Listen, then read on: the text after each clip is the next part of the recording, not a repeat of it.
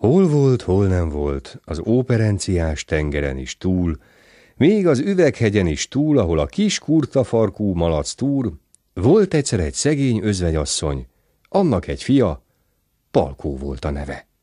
Édesanyám, én nem éhezem itthon többet. Elmegyek szolgálni, addig haza sem jövök, amíg legalább egy borjút nem szolgálok. A kertünkben majd felnövekedik, s lesz legalább egy kicsi gazdaságunk. Elmegy Palkó szolgálatba, oda van egy esztendeig, szolgál egy borjat. Aztán megint elmegy szolgálatba, s megint szolgál egy borjat. A harmadik esztendőben is, a negyedik esztendőben is szolgált egy-egy borjat. Volt már négy borjú, de kicsi volt a kert, és kevés szén a termet benne. Nem volt mivel tartsák a borjakat. Ő bizony gondolja magában, vásárra hajtja mind a négyet, s eladja. El is indul a négy borjúval, de amint az úton menne, szembe jő vele egy ősz öregember, s azt mondja neki. Te legény, van nekem egy szépen szóló furujám. Neked adom, ha egy borjat adsz érte.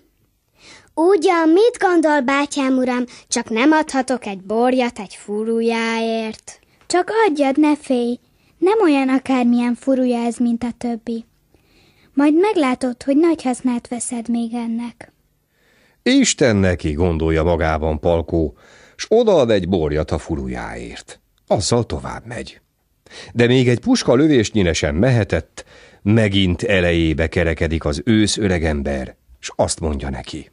Te legény, adj még egy borjat, s nézd, ezt az egeret neked adom érte. Hát hogy adnék egy borjat egy egérért? Mit gondol, bátyám uram? Van otthon egér elég, mindig bosszankodik az édesanyám miattuk. Jó, jó, de ez nem olyan egér, mint a többi. Addig beszél az öregember, hogy Palkó odaad egy borjat egy egérért.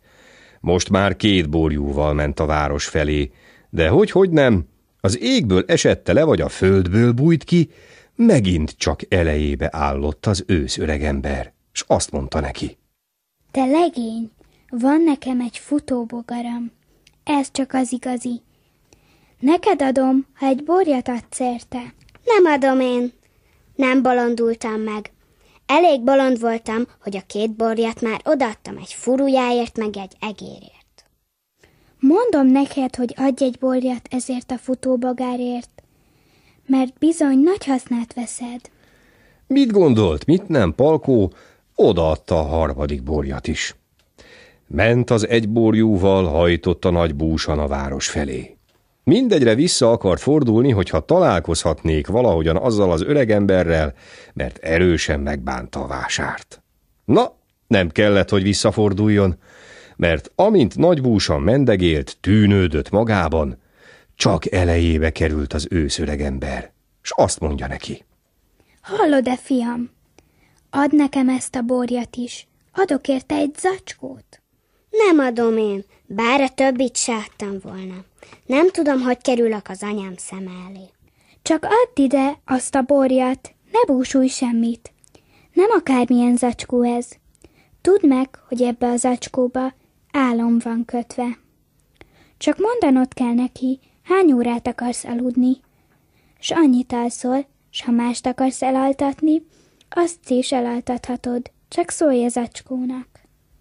Ha már így van, minek menjek egy borjúval vására? Legyen az öregé a negyedik borjú is.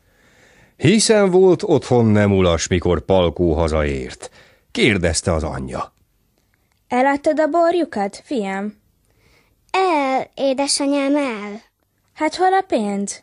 Nem pénzért adtam, édesanyám, hanem ezekért mi. S előhúzta a tarisznyájából a furuját, az egeret, a futóbogarat, s az álomzacskót. Haj, megmérgelődött az özvegyasszony. Kapott egy husángot, ütötte palkót, ahol találta. S ha által nem szalad a szomszédasszony, s ki nem szabadítja a keze közül, bizony mondom, hogy holtra veri.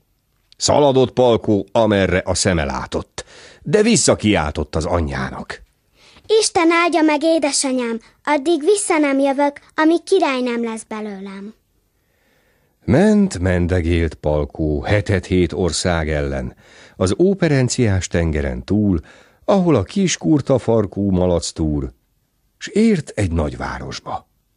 Abban a városban lakott a király. Ennek a királynak volt egy gyönyörűséges leánya, de ennek a leánynak nagy betegsége volt. Olyan nagy bánat nehezedett a szívére, hogy senki meg nem tudta nevettetni, s nem jött álom a szemére sem éjjel, sem nappal. Megy Palkó is a király udvarába, s jelenti, hogy ő is szerencsét próbál. Csak üljön ki a király kisasszony a palota tornácára, s majd az udvaron mutat valamit. Kiül a király kisasszony a tornácba, kiül a király is, a felesége is, összegyűltek mind az udvarbéliek is, hadd lássák, mit tud ez a szegény legény. Akkor Palkó kivette a tarisznyájából az egeret s a futóbogarat, szépen letette a földre. Aztán fújni kezdte a szépen szóló fulujáját, s hát halljatok csodát, az egér derékon kapta a futóbogarat, s járták a táncot, hogy csak úgy porzott az udvar. De uram Istenem, akkorát kacagott a király kisasszony, hogy a kacagástól csengett a palota. Kacagott a király is, a felesége is, kacagott az udvar népe is. No, fiam, megkacagtattad a leányomat, most még csak altasd el. Csak vigyék be felséges királyom a király kisasszonyt a szobájába, fektessék le az ágyába, és majd meglátják, hogy mindjárt elalszik. Mikor a király kisasszonyt lefektették, Palkó bedugta a fejét a tarisznyába, s szólt az acskónak. Aludjék a király kisasszony holnap reggel nyolc óráig. Abban a pillanatban bekoppant a király kisasszony szeme, s aludott édesen, másnap reggel nyolc óráig. A közben felöltöztették Palkót drága, szép, bíborvörös gúnyába, s amint a király kisasszony fölébredt, mindjárt nagy lakodalmat csaptak, s az öreg király átalatta a leánya kezével Palkónak az országot is. Hét nap s hét éjjel húzták a cigányok, járták a legények és leányok. Lakodalom után Palkó elment az édesanyja után, s hat lovas hintón a palotába hozta. Sóra, fára, nem volt többet gondja. Még ma is élnek, ha meg nem haltak. Ez a műsor a Béton közösség tagja.